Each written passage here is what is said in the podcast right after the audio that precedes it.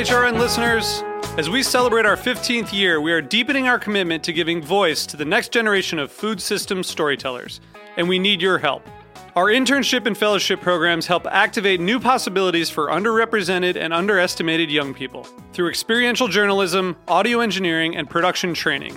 Through these unique programs, HRN helps food equity stewards build essential workforce readiness skills that expand their potential and foster economic mobility. Please consider supporting these critical programs. And with a minimum donation, you can be entered to win a dinner for two at an amazing restaurant in one of eight cities and tickets to a concert at a great venue in one of those cities. We have incredible partners across the country who have donated, as they also share our passion for helping to educate the next generation of food systems storytellers. Check out heritageradionetwork.org slash 15 to donate and enter to win today. That's heritageradionetwork.org slash 15 to donate and enter to win today. And make sure you donate before March 31st. Thank you. My Family Recipe is a new podcast from Food 52 and Heritage Radio Network, bringing you cherished heirloom recipes and the stories behind them. Listen and follow wherever you get your podcasts.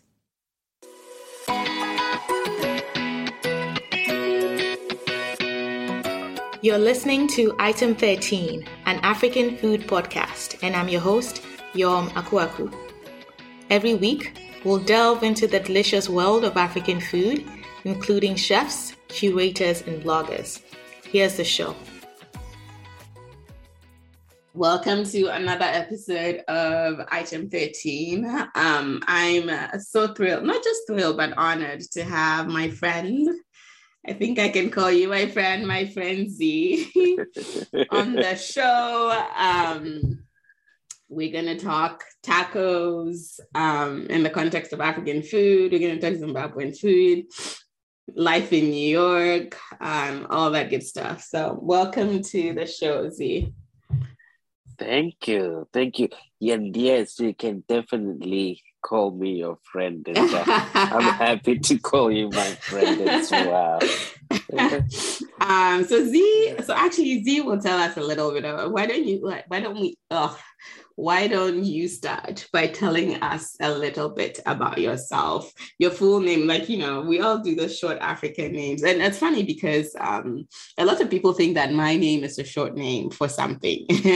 I always get the question ah, like, "Oh, Yom," because you know, like Afri- African, right? Because African names tend to like, be like so long and like you know.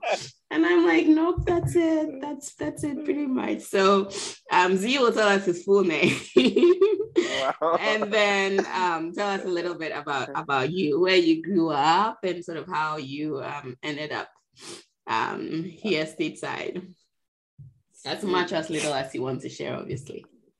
Absolutely. So before I get into my full name, um, this is something I struggle with mm. on a day-to-day life, especially being an African immigrant living in America and having to cross paths with people from all over the world. Mm-hmm. So I walk into a doctor's appointment, I walk into a bank, I walk into the pharmacy, and immediately it's like, oh, sorry, I don't want to butcher this name, but such right. and such, right? So you deal with that already, and then you get to the counter, and they're like, what is your name?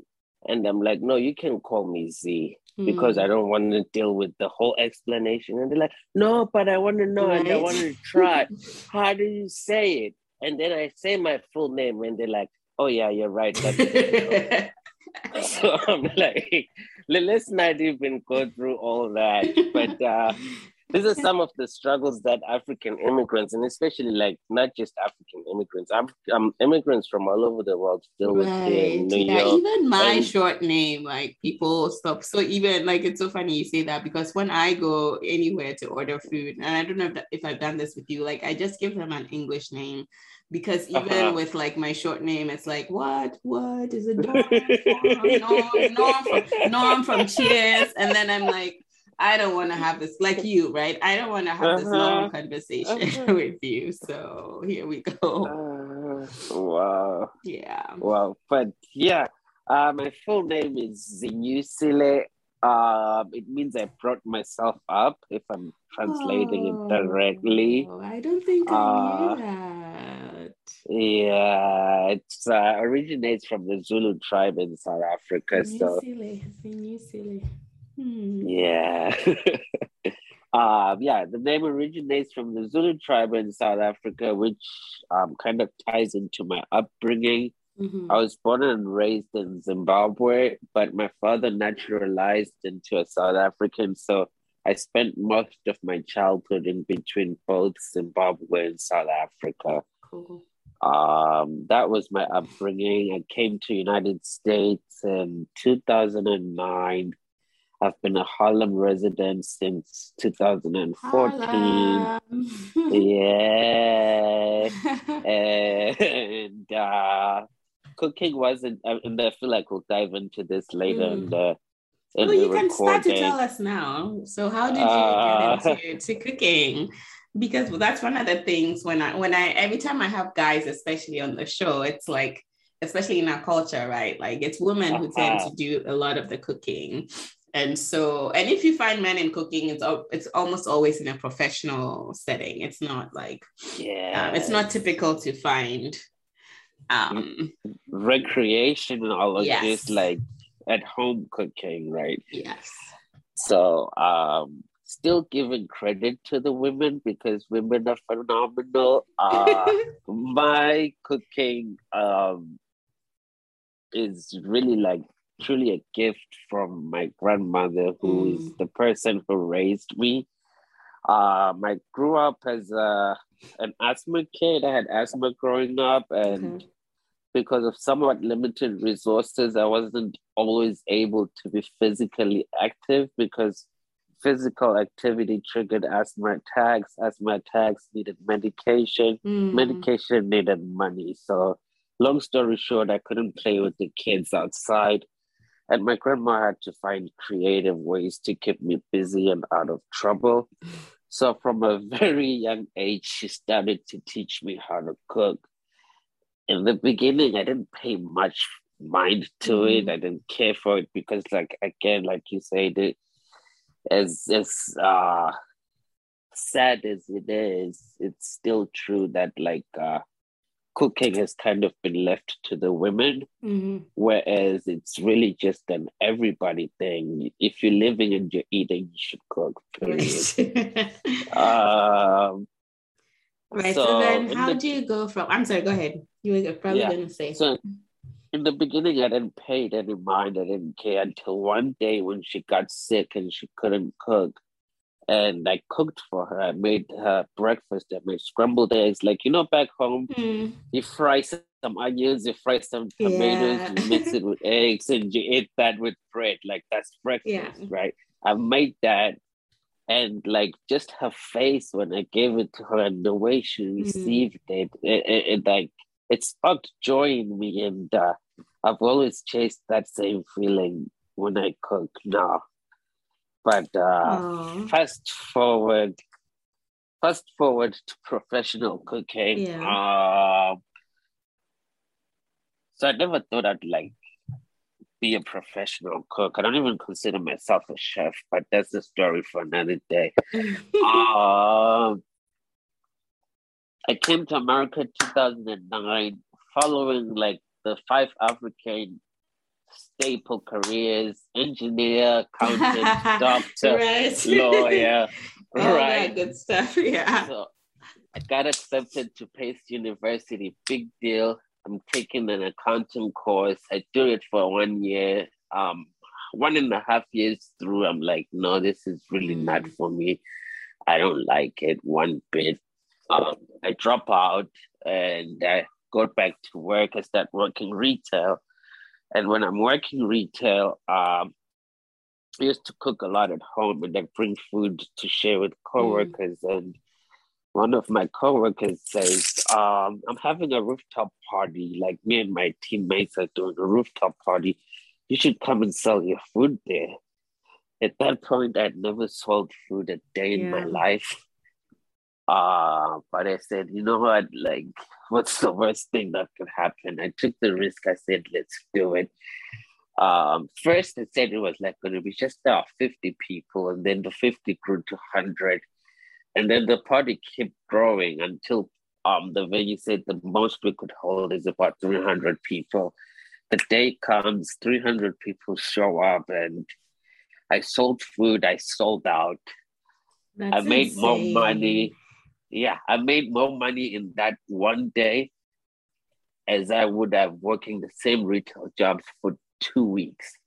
So that was the aha moment. Like, right. you know what? I think you can survive off of this and you can live off of this. So from that day, I think I took it seriously.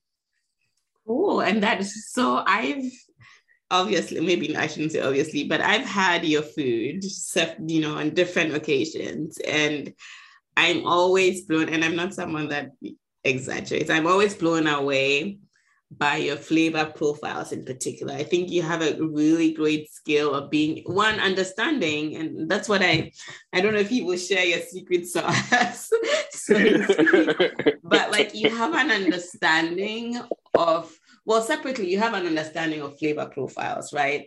But then i also think you have like a really acute understanding too of like um the different nuances in African flavor profiles too.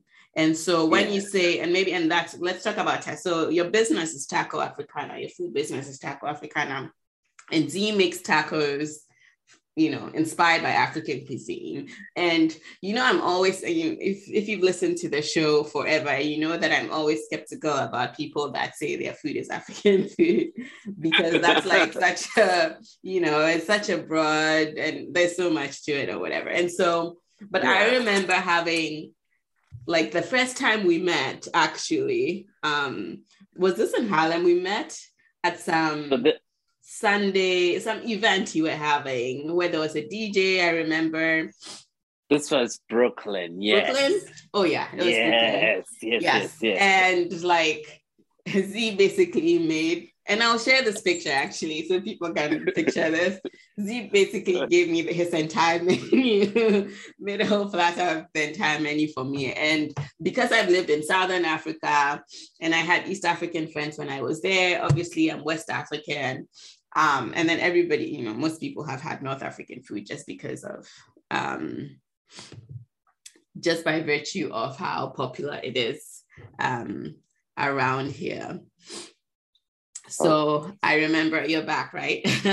so yes, I just remember yes. like trying jollof rice is what what you called it and this and, and and i need to be clear i need to clearly pronounce it so people so i'm not saying jollof rice I'm saying uh-huh. jollof fries. So he had this, and I was like, what in the world? What is this gimmicky thing? And my goodness, just like it was so good.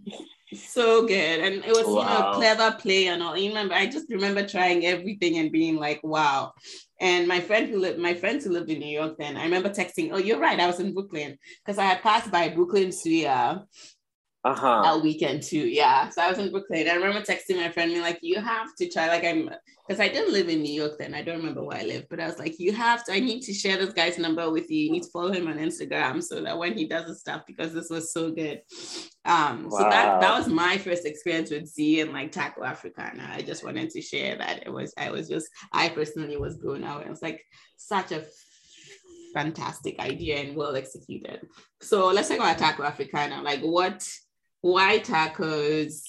Um, and then sort of how did you start and what was your inspiration to, to sort of do like taco africana? Wow, long story. Ah, um, okay. So rewind before taco africana. Mm. This is nice because I feel like I'm not telling my life story in different segments. um, so to continue from like that party, yeah, that from that party, party mm-hmm. um, I ended up signing up like in a three month program at a community college in Brooklyn called Kingsborough Community College. It was just like a basic introduction into restaurant life. They taught you how to hold a knife, how to do dishes, how to sanitize dishes, basic soups, basic salads, basically just like a small, compact three month course that you could get mm. hired in a restaurant as a prep cook because you have this. Yeah. I took that course and um, as like part of the program, I was one of the selected few to go and volunteer at a good cause called um, Chefs for Impact. It's run by Impact Network. Impact Network is a non for profit that's based here in New York, but it serves children in Zambia with school mm. supplies and just getting them education. So I do this event, and uh, those of you who know like some of the restaurant restaurateurs, hey English, some of the restaurateurs here in America, um, Mark Henegan, who was the owner of Madiba, a famous South African mm. restaurant mm. In Brooklyn for almost 18 years, actually 18 years plus. He was one of the guest chefs for that night. Um, I volunteered and I so happened to be paired with him Oh, wow. And yeah, I'm like, I help him out. And we start talking about life throughout service. And I'm like, dude, I'm working retail right now and going to school. I don't like this retail job and I really want to cook. This is what I'm passionate about. And he says, okay, I'm opening um, a second location for Madiba in Harlem. You should come tomorrow and start working. And like just like that, I quit my retail job and wow. started working in kitchens the next day. Um, so my introduction to restaurant service and professional cooking was Madiba, a South African restaurant. But funny story, like most, if not all, restaurants here in New York City, is ethnic, and I say ethnic mm. very closely with quotation marks. These ethnic restaurants are fully staffed by usually Hispanic people in mm. the back. The case at Madiba was Mexican people. Um, so in the beginning, it wasn't sweet. I won't lie. There was language differences, mm. there were cultural differences. We didn't see eye to eye, but eventually, uh, I guess Ubuntu, like the spirit of humanity took over and we realized, hey, we're here for the same goals. Ubuntu. We started, yeah, we started sharing different recipes, and then mm. I mm-hmm. taught them stuff from South Africa, and they introduced me to Mexican food. I fell in love with tacos, and mm. uh, after Madiba, I had been doing my own thing. My first food business was called Mzansi which is a slang term for South Africa. I catered different South African cuisines. I did events and pop ups. And I did it for about a year to almost two years. Uh, yeah, that was 2014 to about 2016. And it sucked because uh, I got stuck and I realized that South Africa or Southern Africa in general mm. is a very tiny portion of the continent and yet alone the world. Yeah. Um, so how do I expand my caliber and be able to cater to people from literally all over the world, but at the same time still honoring my culture, representing the traditional recipes and also giving it a modern twist to it. And uh, I don't usually confess this in public, but I experienced that a quarter life crisis and I had to shut everything down and I had two tunnels. One mm. tunnel was leading to New Orleans. If I went to New Orleans, I was going to do African barbecue. So, oh. like the peri peris, the braais, yeah. the mm-hmm. suyas, but like with traditional American style cooking, like smoking and all this stuff. Or stay in New York and do tacos. And I took a road trip. I drove from here to New Orleans. I loved New Orleans, but the weather killed me. It was super humid. I couldn't breathe, oh, and I had asthma. Oh, oh that's so. I found my way back to New York, and it was tacos, and I think that's how it just solidified. But the biggest, the biggest thing for me with both concepts was that I'll start with the barbecue because mm. I feel like it's a little bit less important right now. Uh, people love meat. People love meat as much as people are like transitioning to plant-based diets, vegan-based diets, yeah. sustainable diets. We are carnivores by nature, so I felt like I would be offering something mm-hmm. to a large group of people, something that's familiar to a large group of people, but with a different twist. Like mm-hmm. this is mm-hmm. how we do meat in Africa. Uh, same thing with taco africana.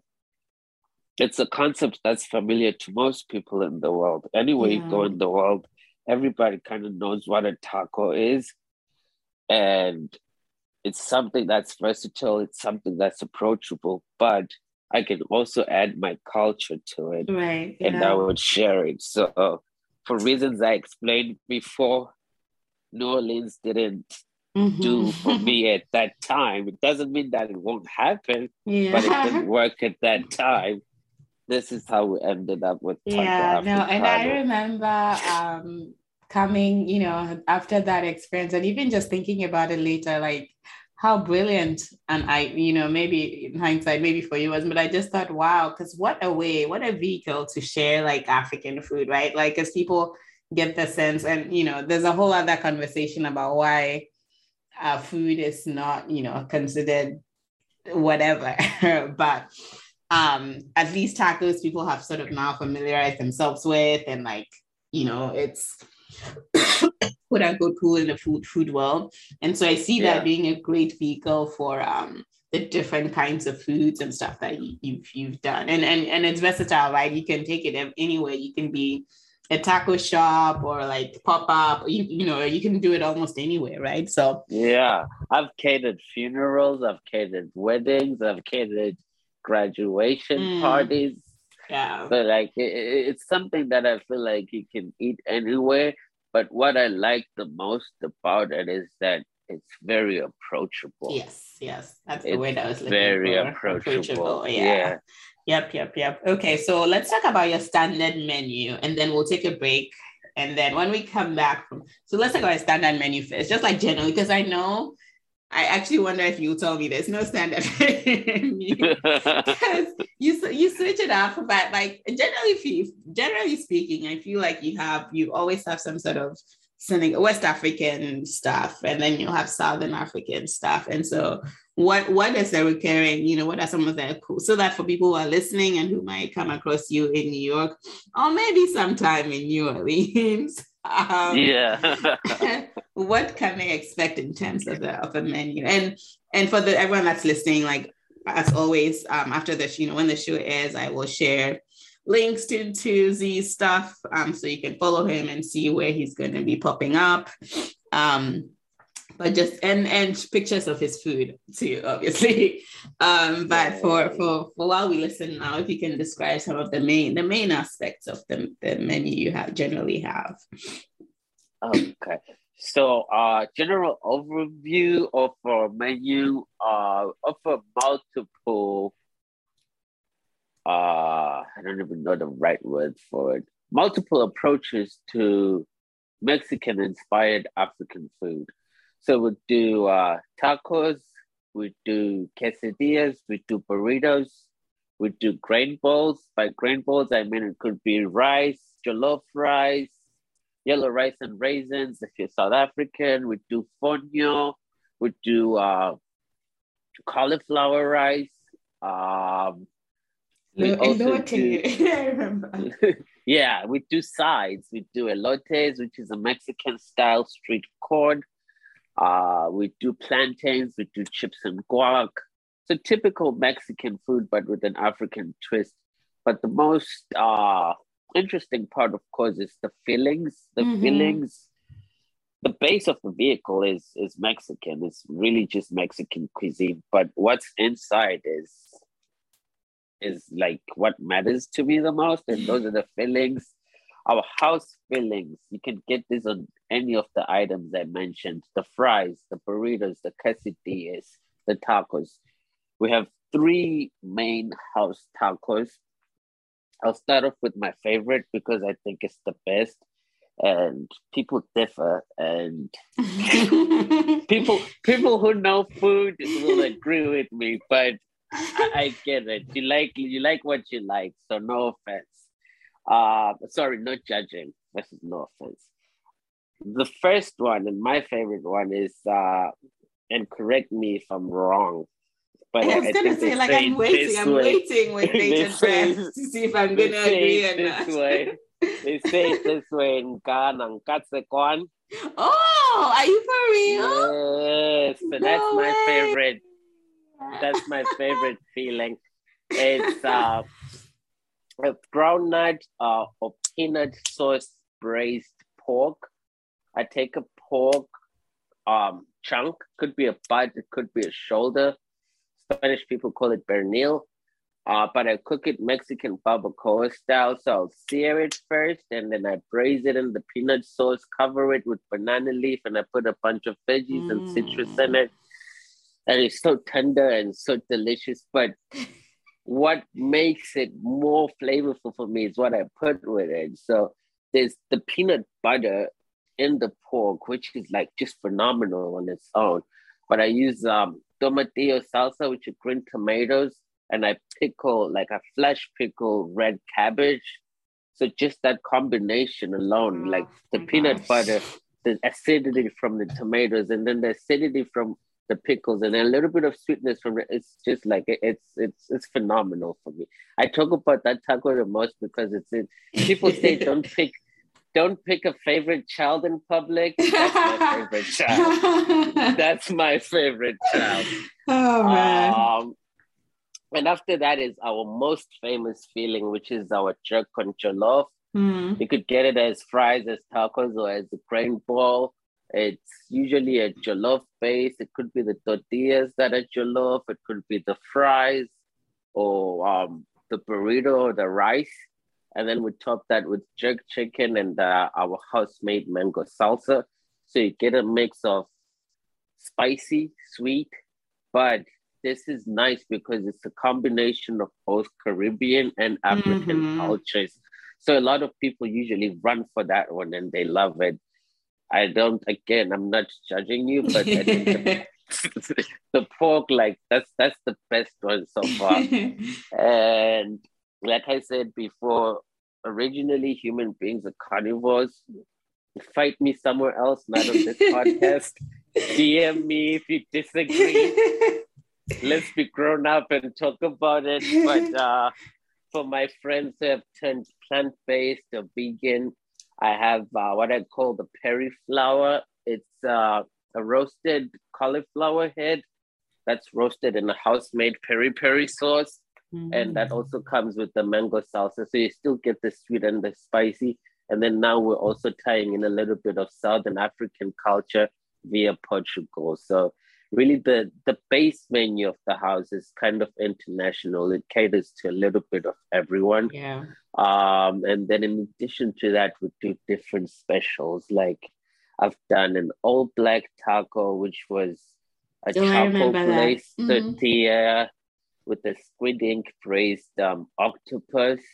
And it had black caviar pearls and then just because I think black is beautiful and gold, and I put an actual gold leaf on it. I remember that, yeah. uh, we've done shrimp tacos. We've actually done tangerine tacos as Ooh. well. We've, we've done ice cream tacos. So this like like um it goes beyond the imagination. Like your only barrier with tacos, I think, is is your imagination. Mm-hmm.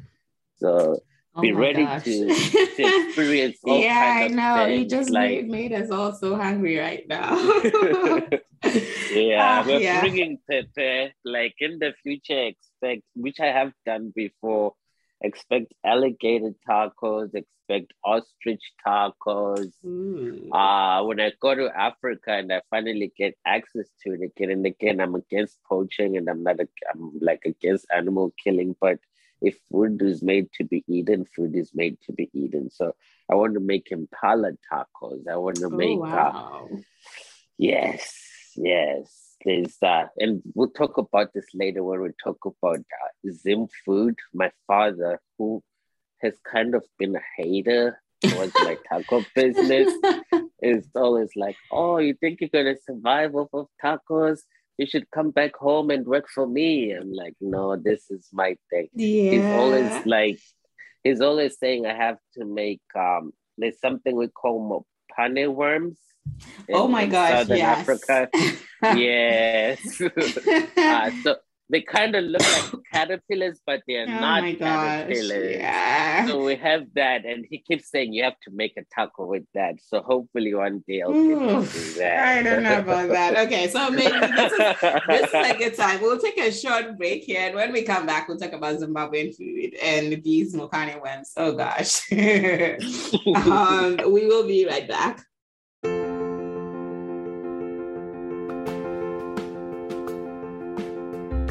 Good food is worth a thousand words. This is Arti Menon, and I'm delighted to share a new podcast with you My Family Recipe from Food 52 and Heritage Radio Network. Adapted from Food 52's much loved column of the same name, the My Family Recipe podcast will bring its pages to life. Each episode of My Family Recipe brings you a cherished heirloom recipe and the story behind it, from voices across the world of food. We'd open these tubs of dough and they would exhaust these incredible yeasty fumes, and it just smelled like nothing else. It was so intoxicating. I'll interview writers and chefs, parents and children about what's passed down along with the foods that we know and love. Chinese people aren't like born with a download on how to like velvet chicken. You know, like that's not something that just like comes to you. Listen and follow wherever you get your podcasts. Okay, so we are back after a little chit chat. Um, and now we're going to be talking about Zim food. So, like I was, you know, I was telling you offline, I was like, I was trying to remember if I'd had someone. Maybe, you know, I probably haven't, so I shouldn't say. But anyway, for those who are listening, you know, we have a whole bunch of new listeners, and so want to do an education on Zimbabwean food. Like, so what is food from Zim? Like, what sort of um, staples do you have? Like, what do you do for snacks, for drinks? And we can talk about the worms. uh, the wow! Worms. uh, uh, wow! I wish there was a food like like uh, there was a word for people who kind of I'm trying to tread lightly because these are sensitive times, right? In, in reference, yeah, in reference to people who discriminate against race, they're called racists. Uh, reference to people who discriminate against gender, I don't know what the word is, but I feel like there should be a word for people who discriminate against food. I mean, I don't, I'm not discriminating. It's just um, like, oh my gosh. Anyway, we can talk. Let's don't, talk about. don't knock it until you try it's it. Probably one of those things where I have to like close my eyes, like, and not think about like what it what it is. Yeah. Before I kind of enjoy it, because just knowing what it is just makes me like queasy, you know. Oh, are you like one of those people who don't want to know until they taste and then you're told after? Yeah, I feel like, yeah, I don't want to know. Because I actually, and I we're going a sidetrack, but like I was in, uh-huh. oh, which reminds me of my friend. Anyway, I had a friend in Indonesia um, who I went to visit a very long time ago, and she took me to this restaurant. You know, she took me to all the local, local, local places. Uh-huh. we went to a restaurant where they had all these little plates, almost like a Korean. You know how Koreans also serve like little, little, little dishes, dishes. Yeah. So there's all a little bit of everything that you try. And like after we were done, she was like, "Oh, she, you know, I should have known." But she kept asking me when I tried something in particular. She was like, "How do you like that? How do you like that?" I was like, ah, and it turned out to be cow brain, and I was like, "Oh my oh, god!" Oh, nice. nice. Like, oh. and you know, it's again, you're right. Like if I had known, I mean, I, I knew that the texture was like maybe not to my, you know, taste, but I was like, ah, it's flavored, you know, yeah. it's flavored, yeah. nicely or whatever. So um, but yeah, I feel like if I had known ahead of time, and she knew probably, you know, that I probably I'm maybe wouldn't have did. tried it. So wow. anyway, Zimbabwean food. wow, that's exciting. Um, just okay. Before I dive into Zimbabwean food, I'm not gonna segue. I'm still gonna stay in the concept of like cows and all the stuff. Mm. We use everything. Right, Like in my yes, country, like yes. we use everything. We We, eat. We do. We eat intestines. We eat Yep. Heart. So, th- so that I'm used to, you know, like Yeah. I'm used to liver. Like I'm used to Yeah. like the, you know, we use the tripe, like the insides, so, Yes, you know, yes, to make yes, soup and so I'm used to all Yeah. I'm used to that. And even like, you know how we, we cook the fish whole, right? So like even I remember as a Uh-huh. kid, like taking the eye out of the Yes, sorry, yes, yes. sorry for those who don't like I feel like for my American audience, this sounds weird. But like as a kid, like that was my favorite part, like taking apart the fish head. Yeah. And, and even not just as a kid, even as an adult now, by taking apart the fish head and like all of that goodness inside. Because a lot of the flavor gets gills. trapped in. Yeah. Yeah. Anywho. I mean, we we even eat the blood of the cow. Like yeah, I know that there's a lot of different treatments to that too. Yep. Well, I feel like we'll end up talking for hours and hours. Zimbabwean food. Um, before I get into Zimbabwean food, Southern African food in Mhm. general, Yeah. we farm a lot of corn. So corn is a big staple in Southern Africa. Um, we process the corn into something called mealie meal. In America, they call it cornmeal. And from that, in South Africa, they call it pap. We call it isitshwala in Zimbabwe or sadza. It's ugali, I think, in Kenya. I forget what they call it in Zambia. Maybe it's nshima. But basically, it's just pounded cornmeal to the form of like something similar to fufu or polenta. And are you here? Yeah, I'm here. Can you not hear me? Oh, yeah, yeah, I can hear you. Oh, Sorry. okay. yeah. So you pound up, you pound the the cornmeal into a texture very similar to fufu or polenta. We eat that with usually collard greens or some kind of greens and meat. That's the staple. Yeah. If the family is not doing well, that's breakfast, lunch, and dinner. the family is doing okay, that's lunch and dinner.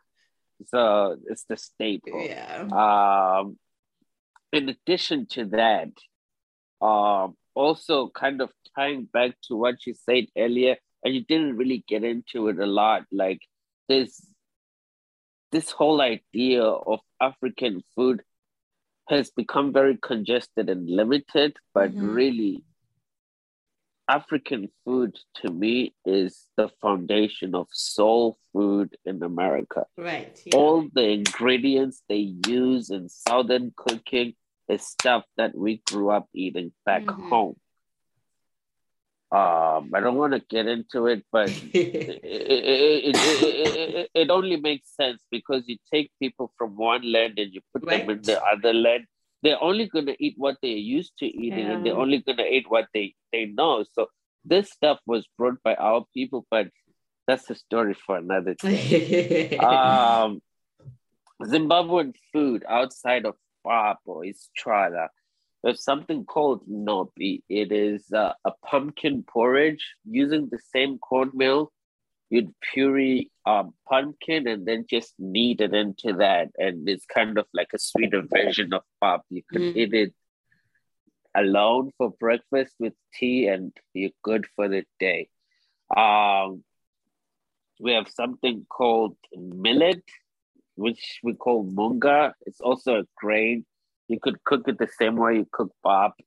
Um, there's a lot of greens in our diet, so like the collards, the kale. We have tsunga, which is mustard greens in Zimbabwe. And I don't know if you have this in Ghana, Yom, but Mm. every time it rains in Southern Africa, there's an insect that comes out. It's a Yeah. flying insect, and it only comes out when it rains. and then people We have- like fry them, collect them, and fry them. Yeah. yes, yes, yes, yes, yes. So we eat that back home. Um, in Shona, they're called madora.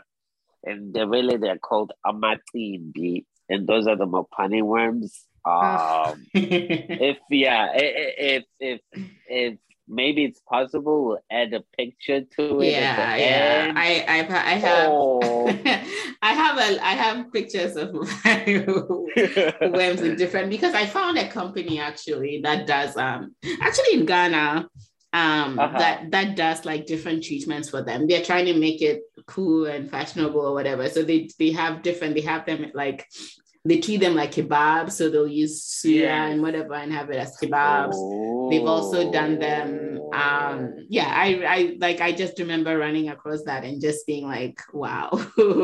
yeah. Okay. uh-huh. uh, uh, we also eat matemba, which uh, is called kapenta here. I think it's baby baby fish.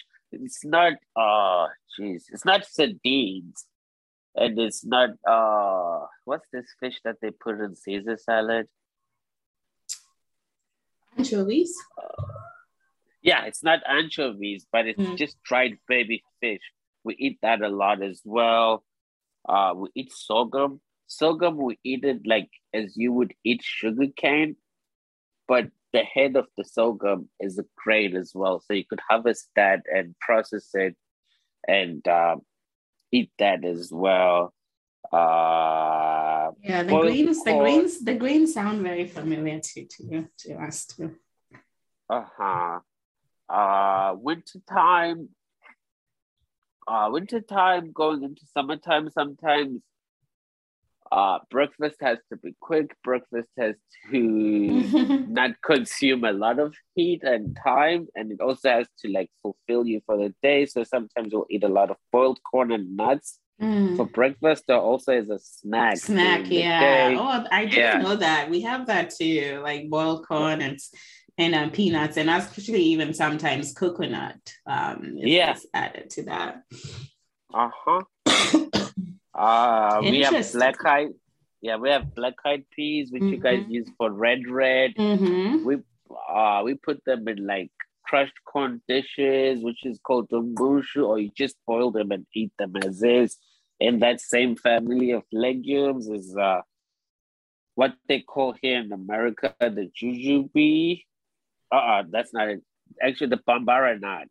Oh yeah, yeah, yeah, yeah, We do we do bambara beans also. Yeah, so we do uh-huh. we eat it in the same well kind of similar way with um plantains also. Yeah. Um, but we do them. We do that. So we will usually like you know, and again, this is part of you know this whole idea of like African food or even even like saying Zimbabwean food, right? So because it's different ethnic groups also within the country treat uh, yeah. things differently. So the example I'm about to give before the Ghanaians come from my head, specifically, specifically among the LS, we do bambara beans um, with um, super ripe plantains that you mash and you add spices and you fry it, fry like a fritter.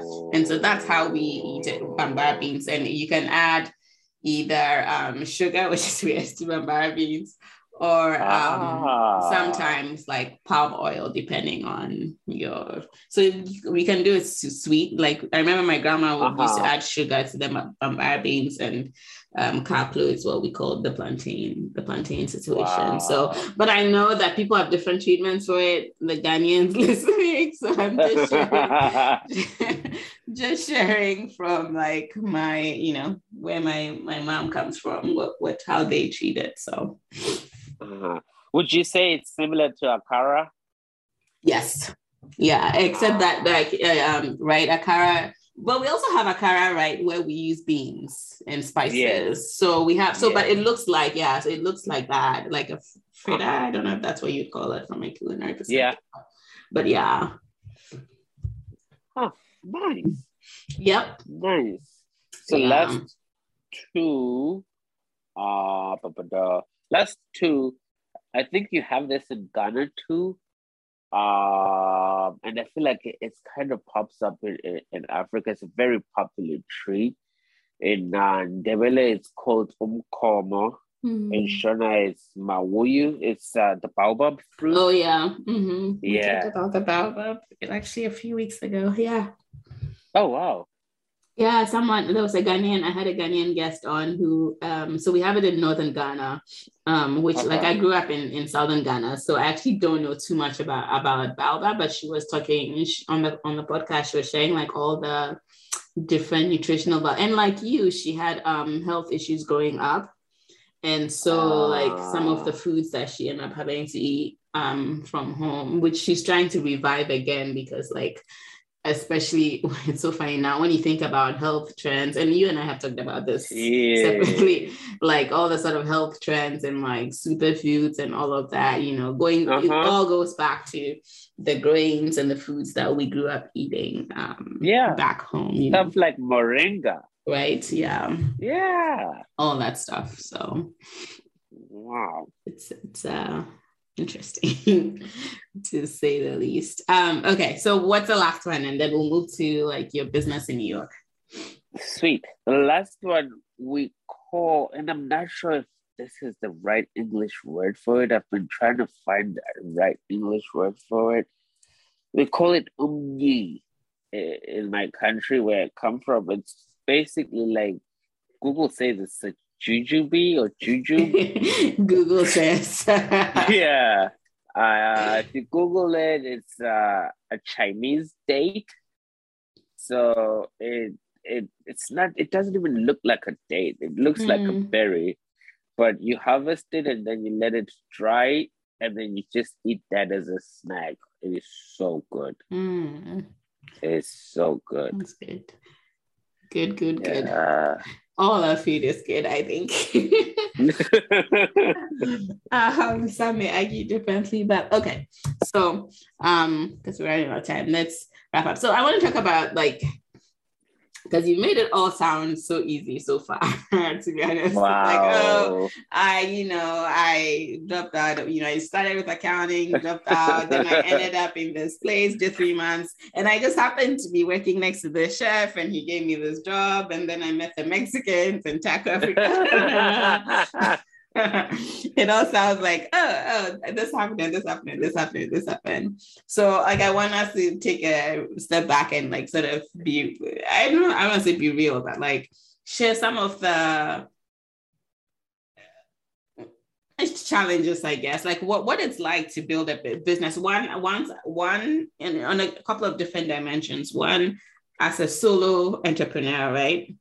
Two as an immigrant entrepreneur and then three, uh, in a city that it's no, you know, like this rest- restaurant, like every, you can't walk anywhere and not have a restaurant. There's a restaurant yeah. everywhere, right? And maybe yeah. even four, like it's one of the most expensive cities in the world. yeah. Yeah. So all of those factors. So t- talk to me about what it's been like to to try to build your business in, in the city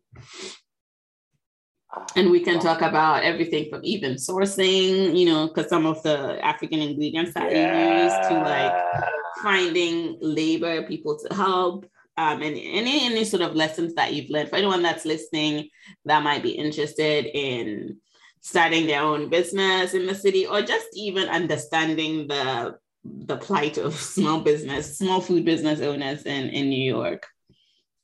Yeah. Uh, well, Okay. like, where do I start? yeah, yeah, yeah. So, um, outside of just like giving me the foundation to my culinary career, mm. I also look to and appreciate the way my grandma was as a person, which mm. shifted on how I was raised as a person, where she taught me not to complain too much. Yeah. But look for solutions. So I will twist that question if you don't mind. I'll, I will play. I will play a little politics on you. I will answer. I will answer what I want to answer. How I want to answer.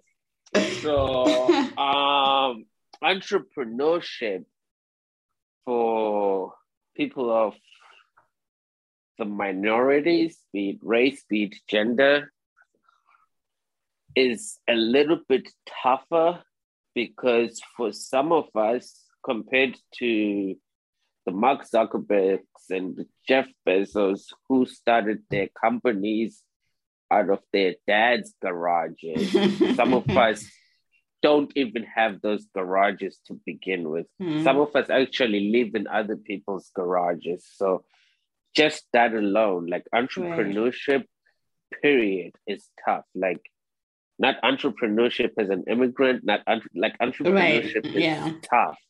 It's like a really tough business, but it is also rewarding. Um, what are some of the problems I've faced? The one, and this is something I'm still struggling with. So if someone has a listening ear out there, mm-hmm. a caring heart, and a loaded wallet, reach out to me after this podcast. I am looking for investors. The toughest thing to find is mm. capital. It's yeah. really hard. You could have the best business idea in the world. If you don't have money to start it, it won't go anywhere. It takes money to make money if you're in it for the money, but it also takes money to just start, period for whatever reason you're in it for. It takes money to start it, and most of us don't have that money. So that's that's like for me has been the biggest struggle. Uh, because without money you can't buy your own mm. space. And then yeah. it dives into my next struggle. As a budding business, you can't take out a lease for brick and mortar. You can't buy a food truck. You can't do this. So you have to find ways where you share your food and hopefully it lands into the right bellies and the right hands and the right ears and you build a buzz and eventually open up so starting you'll have to do pop-ups you'll have to do caterings you have to reach out to your communities and see if you can be of service without breaking your own back because in the beginning I was going to all these community events. I was handing out free food. I was, mm. and in the long run, it hurt me because at the end of the day, you come home and you look at your bank account and you look at your passion. One is lower than the other, and there's no balance. And it's tough financially, but it also ties into mental health. Losing money is not an easy thing to deal with. So those are like some of the struggles with entrepreneurship capital um, finding a place to like share whatever product or service mm-hmm. you have to offer and uh, relationships relationships like people change times change some of the same people i don't want to say mexicans because these days are like times are very sensitive i could say some of these Mexicans that I met earlier when I was working in a South African restaurant, we've had like disagreements, and some of them we don't see eye to eye. And someone will say, I say that I hate Mexicans now. It's relationships. When mm-hmm. you're starting a business, yes, you're managing capital, yes, you're managing your assets, but you're also managing relationships yeah. in the sense that it's very easy to be taken advantage of if you're more on the needing side. If you're not benefiting someone, it's really easy for them to like not care for you and kind of take advantage of you at some point. So it, it sucks as an entrepreneur that yeah you have to Len, this has been my like biggest thing. This will be my closing because I feel like I'm talking too much. No, no, no. I'm taking it. my biggest struggle as an entrepreneur, regardless of me being African, regardless of me being in food service, which is a perishable item, uh, it's me being not being able to separate business from personal feelings because mm.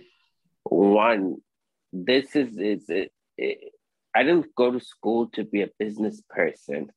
So I do this because it's a passion. I do this because it connects me to my grandma. I do this because it connects me to my culture. But at the same time, it is a business. Yeah. It is a business. There's you have to make financial decisions. You have to make strategic decisions. You have to play chess with your own business. yeah. And it's hard for me to separate the two. So I've been in situations where I've committed to do a pop up with someone for the whole summer, and that person decides to sell their restaurant overnight. and they don't give me a notice and my whole summer plan and my whole summer program for the mm. business has to shut down immediately. Yeah. And I, I get it. It's it, it's business, but for me, I kind of took it personally to a sense that like you could have just said, "Hey, this is where I'm at. This is where right. I'm at with my business. My business has to shut down for whatever reason. Don't even have to give me a reason, right, but yeah. I just wanted you to be prepared. And you as a business, you start thinking and you maneuver accordingly. But that's the tough thing about yeah. starting a business without capital. If you don't have your own, you might have to use someone else, and you have that until someone else decides to take their something back. right. So it's hard. It's yeah. hard. It takes a village. Make sure your village is a strong one and they'll mm. support mm. you. Yeah. Let's end on a high note. So, in terms of like your dreams, so you know, we know the realities of running the business, but in terms of the big dreams you have for Taco Africana, like what's next for like let's say okay so we're almost at the end of the year. What's which is crazy it's october. Anyway um yeah. what's what what do you want to do in 2022 like what what you know what do you want to do with taco africana? And then for people that are listening how can they get involved if they want to if they want to patronize you if they want to help like where can they find you online for example on social media? Sweet. Ah wow. It, it, it, it's really it's it's tough. I, I don't think i'll ever agree to do a podcast with another friend again. Because you end up you end up getting so comfortable and you open your mouth and start talking too much. But um, the future for Taco Africana honestly is, is unbelievable for me right now. I cannot even believe it myself. Mm. Uh, it's the first time I'm announcing it publicly, but we oh. are working we are working on opening a storefront next year, 2022. No way! I didn't even know that. Wow, that's amazing. Yeah, we're working on a storefront. It will be most likely, most likely, inshallah, God bless, ancestors look out for me. Everything goes well. It will be here in Harlem oh, City. Uh, we'll be announcing a few more details later on in the year. There will be a crowdfunding campaign because mm. you do need capital to start a business. So, going back to what I said earlier, if there is a listening ear, there is a caring heart, there is a big wallet, there will be a link where you could show your love and support towards Africans who are sharing African culture and cuisine in New York City. Um, you could donate to us before we open.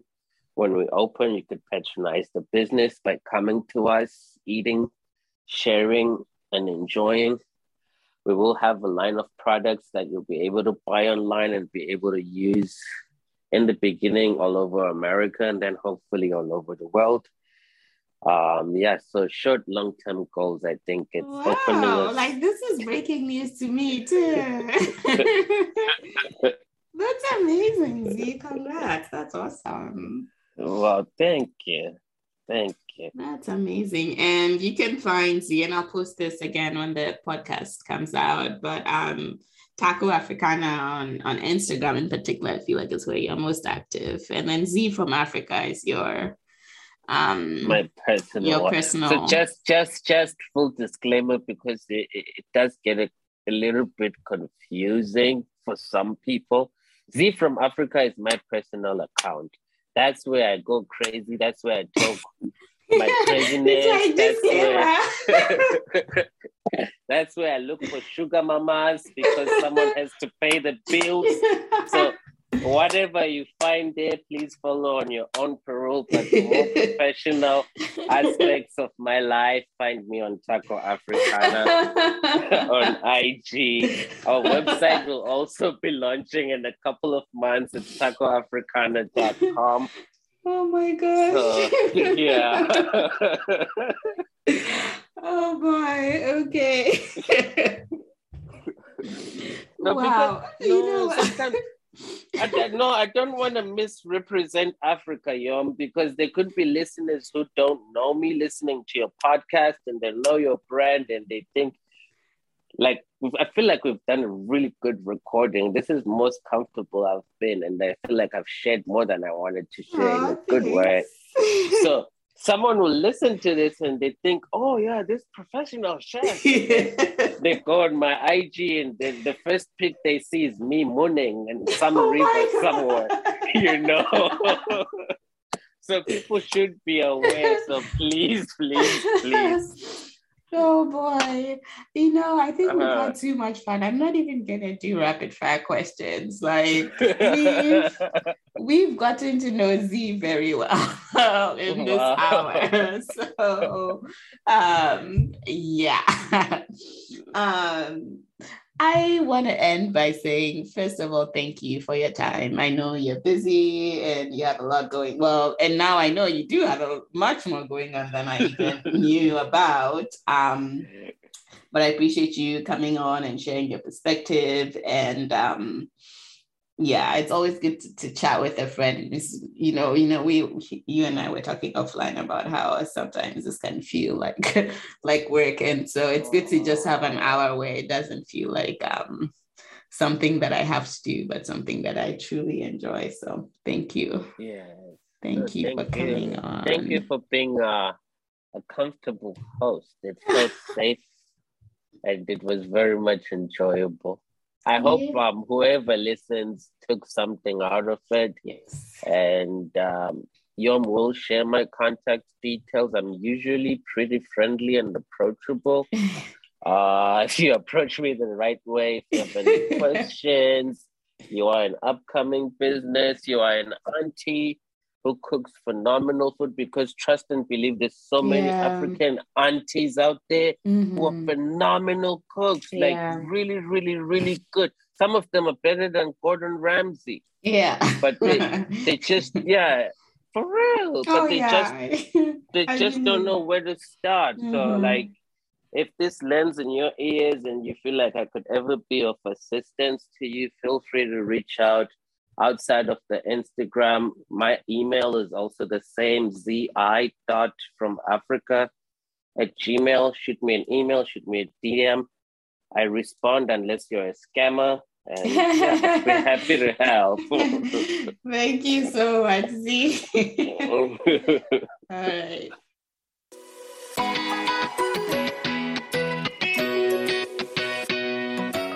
Thank you for listening to Item 13, an African food podcast. If you like the show, please subscribe, rate, and review us on your favorite podcast app.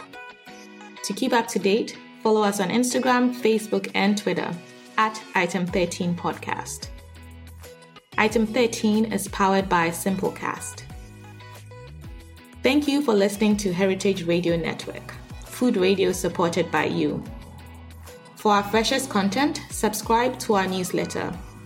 Enter your email at the bottom of our website, heritageradionetwork.org.